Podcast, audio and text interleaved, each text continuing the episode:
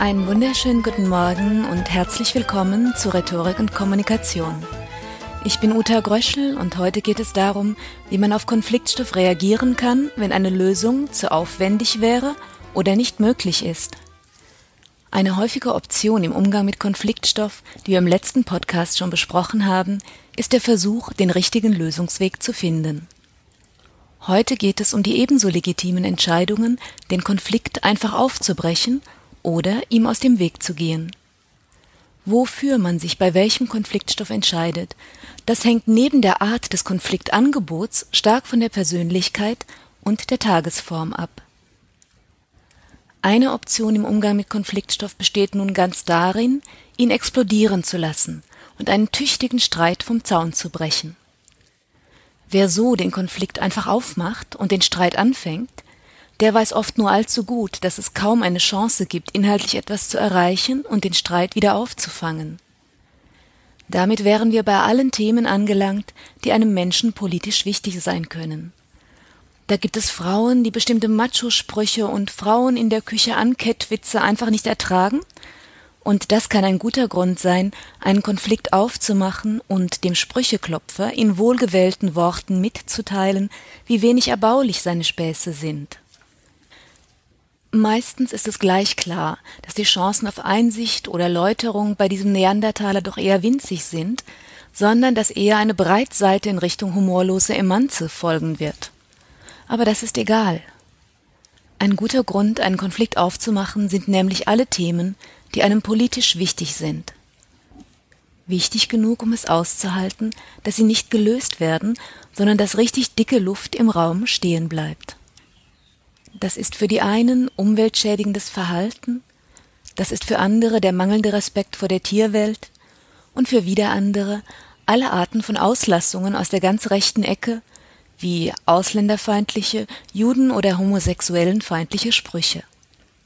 Fast jeder Mensch hat Themen, bei denen er mit genug Herzblut dabei ist, um im Zweifelsfall mit aller Kraft Kontra zu geben, auch ohne Hoffnung auf Einsicht seines Gegenübers in der Hoffnung aber, dass der Widerspruch auch beim borniertesten möchtegern Krönung der Schöpfung Typen registriert wird.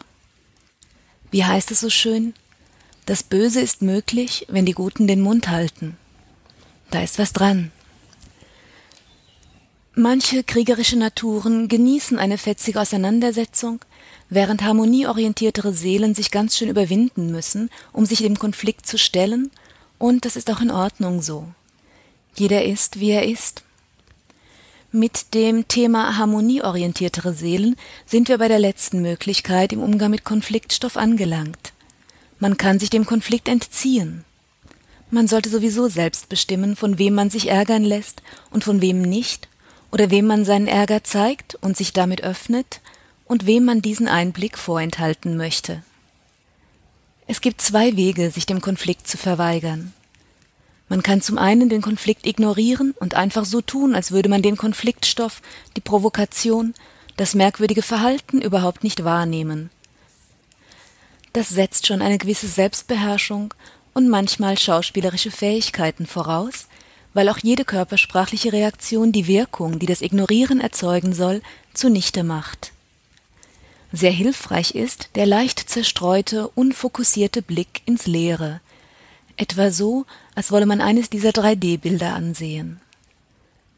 Viele Konfliktangebote fallen in sich zusammen, wenn sie nicht durch Reaktionen aufgewertet werden. Die Amerikaner drücken das hübsch aus.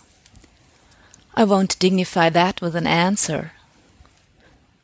Oder auf gut Deutsch, diesen Unsinn werde ich nicht durch eine Antwort aufwerten. Das Ignorieren, das konsequente So tun, als wäre nichts, lohnt sich immer dann, wenn damit die Sache erledigt ist und wenn es deshalb weniger Kraft kostet als ein Eingehen auf den Konfliktstoff. Wenn zum Beispiel im Hotel am Frühstücksbuffet ein Schleimbeutel mit extremem Seitenscheitel versucht, mit einem gesäuselten Na, schöne Frau, Kontakt aufzunehmen, dann kann man das ignorieren und die Sache ist damit hoffentlich erledigt.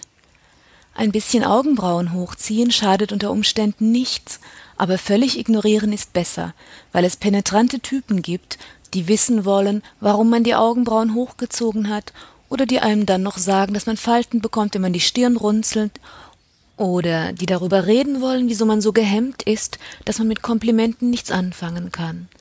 Grrr. Und was wäre die Alternative zum Ignorieren? Vielleicht ein Spontanreferat darüber, was man von dieser Art der Anmache und von Extremseitenscheitelträgern grundsätzlich hält? Vor der dritten Tasse Kaffee schlicht undenkbar. Der zweite Weg, sich dem Konflikt zu verweigern, besteht darin, dem Konfliktstoff gezielt auszuweichen. Das funktioniert immer dann, wenn das Konfliktangebot begrenzt ist. Auf eine bestimmte Tageszeit, einen bestimmten Ort, ein bestimmtes Thema.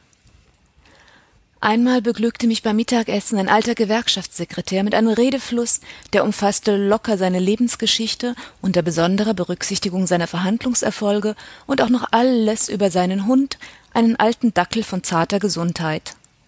Mein Anteil an der Unterhaltung bestand in halbwegs regelmäßig gemurmeltem Ahm und Oh wirklich? Für den Rest der Woche, die wir beide im gleichen Bildungszentrum weilten, fühlte ich mich von da an völlig berechtigt, immer erst irgendwo Platz zu nehmen, wenn der publikumsbedürftige alte Herr schon saß. Oder der Fall von Urgroßtante Hildegard, die zäh mit ihren neunzig Jahren auf jedem Familienfest aufschlägt. Urgroßtante Hilde ist eine zarte alte Dame mit viel Familiensinn und der eisernen Meinung, dass alle Drogenabhängigen in strenge Straflager gehörten, wo sie gefälligst lernen müssten, wie anständige Menschen zu leben. Wenn sich die Familie einig ist, das Thema nicht aufzugreifen und stattdessen zielstrebig über die Qualität der Schwarzwälder Kirschtorte diskutiert, zu wenig Kirschwasser, eindeutig, und dann zur Frage der neuen Umgehungsstraße, viel zu laut für die Anwohner, abbiegt, dann ist der Tag zu retten. Tante Hilde in Grund und Boden zu diskutieren, wäre weder ihr noch dem Anlass angemessen. Soweit die Möglichkeiten im Umgang mit Konfliktstoff. Der Überblick über die Handlungsoptionen gibt uns die Chance, im Einzelfall schneller und unseren Grundbedürfnissen gerechter zu entscheiden. Um unsere Handlungsmotive, um die Frage, was uns grundsätzlich bewegt, motiviert und antreibt, geht es dann im nächsten Podcast. In diesem Sinne, auf Wiederhören, alles Gute und eine schöne Woche.